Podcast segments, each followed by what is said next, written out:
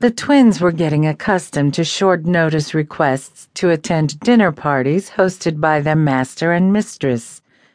They didn't mind at all.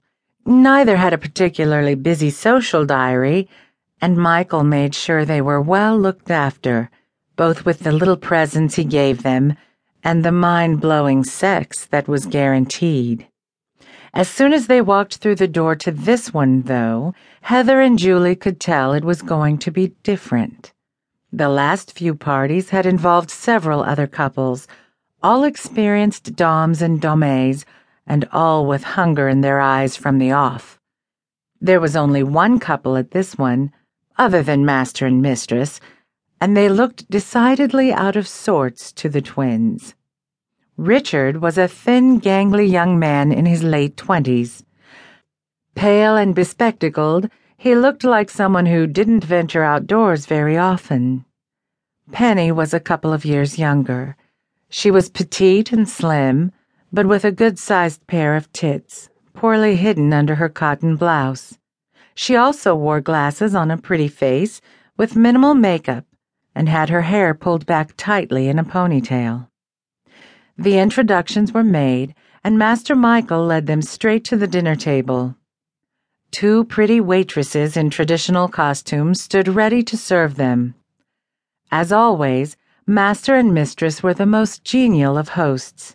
They ate their way through caviar and venison and then a creme brulee, making polite conversation about the weather and the economy once the plates were cleared and the port decanter appeared, though, the two waitresses left the room, and the conversation changed. I imagine you girls are curious about these two, Michael asked the twins.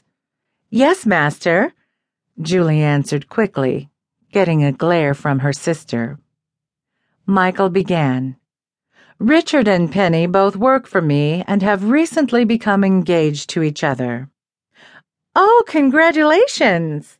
Julie interrupted, and this time got a look from her master that made her wilt. Richard is my bookkeeper, Michael continued. Penny works on the shop floor. Both were exemplary employees until recently when I discovered Richard was stealing from me.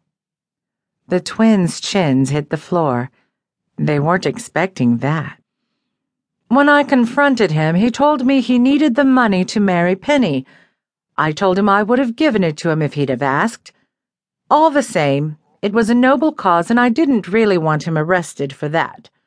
But I had to set an example and he had to be punished. I couldn't have people stealing from me. Michael paused for a moment and took a sip of his port before carrying on. So I found a solution, and Richard agreed, to avoid a criminal record. I called for Penny and explained what had happened and what I proposed to do about it. That was the day before yesterday, wasn't it? The host turned to Penny. Perhaps you'd like to explain what happened next. Penny began timidly she had clearly been primed, but was less than enthusiastic about telling her story.